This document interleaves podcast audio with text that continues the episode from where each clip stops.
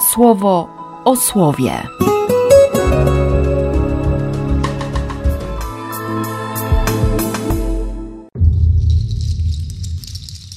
Osiemnasty maja, wtorek. Z dziejów apostolskich.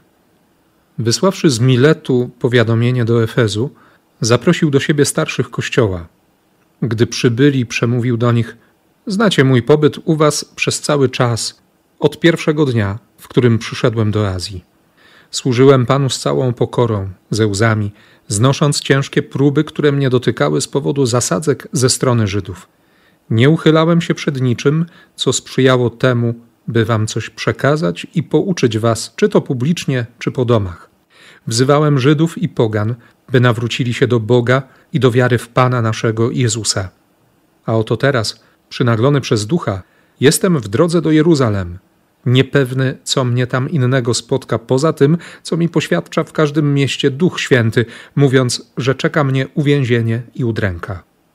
Lecz nie uważam swojego życia za warte ceny choćby jednego słowa, bylebym tylko dopełnił swego biegu i tej posługi, którą otrzymałem od Pana Jezusa, bylebym tylko świadczył do końca o Ewangelii łaski Boga.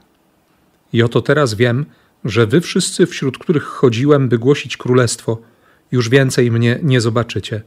Dlatego oświadczam wam w dniu dzisiejszym, że nie obwinia mnie krew niczyja. Nie uchylałem się bowiem przed głoszeniem wam całej woli Boga. Z Ewangelii według świętego Jana.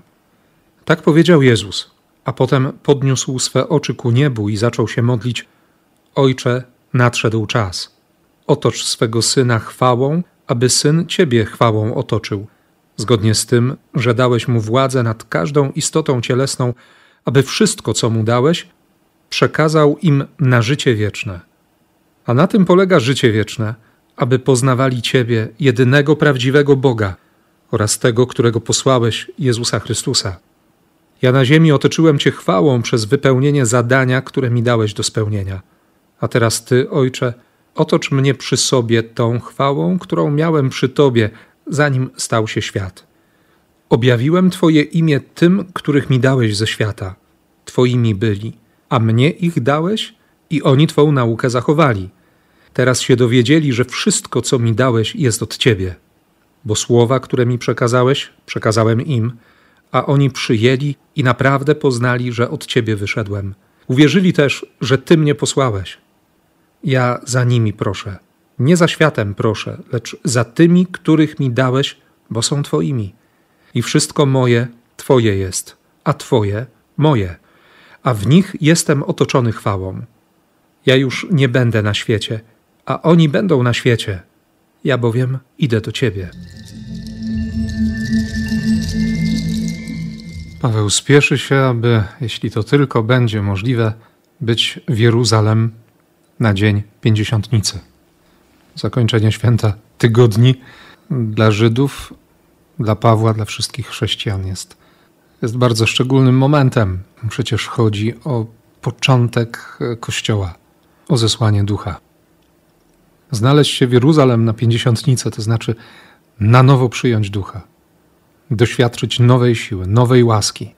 Chociaż, jak za chwilę powie do przełożonych wspólnot z Efezu, których e, wezwie do siebie, kiedy będzie przebywał w Milecie, on jest przynaglony przez ducha, właściwie związany, spętany duchem w drodze do Jeruzalem, niepewny, co go tam innego spotka, poza tym, co mu poświadcza w każdym mieście Duch Święty, mówiąc, że czeka go uwięzienie i udręka.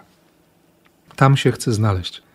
Uwięzienie, udręka, cokolwiek się wydarzy, nie jest istotne dla Pawła tak bardzo, jak fakt, że, że on potrzebuje nowego rozdania, nie? tej nowej siły. I zresztą sam powie bardzo wyraźnie zaraz w kolejnym wersie. Nie? nie uważam swojego życia za warte ceny choćby jednego słowa. Moje słowa są niczym wobec, wobec słowa Boga, wobec Chrystusa, który jest słowem miłości Ojca. Uwierzyć, uwierzyć, że słowo Boga jest ważniejsze niż moje słowo, do którego jestem przywiązany. Zresztą, zresztą ciągle się przekonujemy, że, że ta wartość naszych słów różna bywa. Taki mamy świat, w którym się słowa nie ceni czy nie docenia. Dlatego tym mocniej dzisiaj chcę prosić o Ducha Świętego, by cenić słowo, które wypowiada Jezus. Każde z tych słów. Szczególnie, kiedy Jezus e, zaczyna o nas rozmawiać z Ojcem. No, chyba w liście do Hebrajczyków będzie ten fragment wyraźny, mocny, konkretny, że, że Jezus wszedł do nieba i tam nieustannie wstawia się za nami u Ojca. Ciągle rozmawiają o tym, jak nas zbawić, jak odpowiedzieć łaską na wszystkie nasze rozmaite i często wcale nieboże pomysły. A na tę chwilę Jezus powiedział, powiedział, co miał powiedzieć uczniom, co chciał powiedzieć uczniom.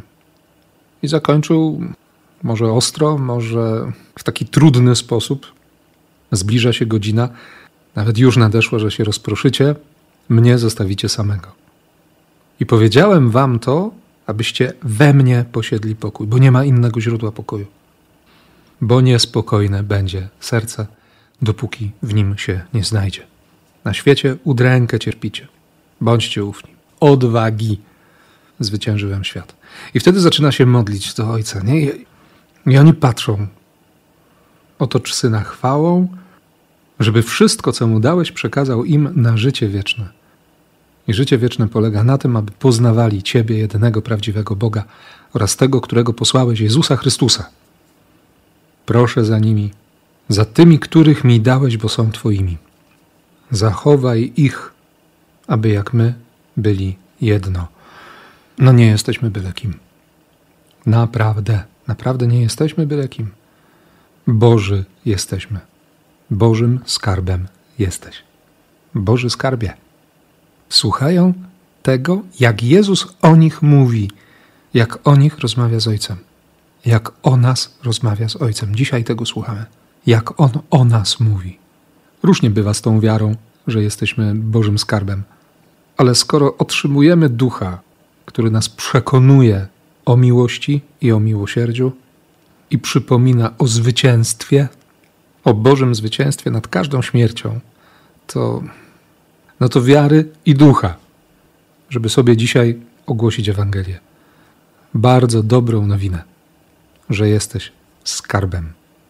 Jesteś skarbem Boga, który ceni Twoje słowo dla którego Twoje życie jest, jest niezwykle wartościowe. Obyśmy nigdy nie patrzyli na siebie inaczej. W imię Ojca i Syna i Ducha Świętego. Amen. Słowo o słowie.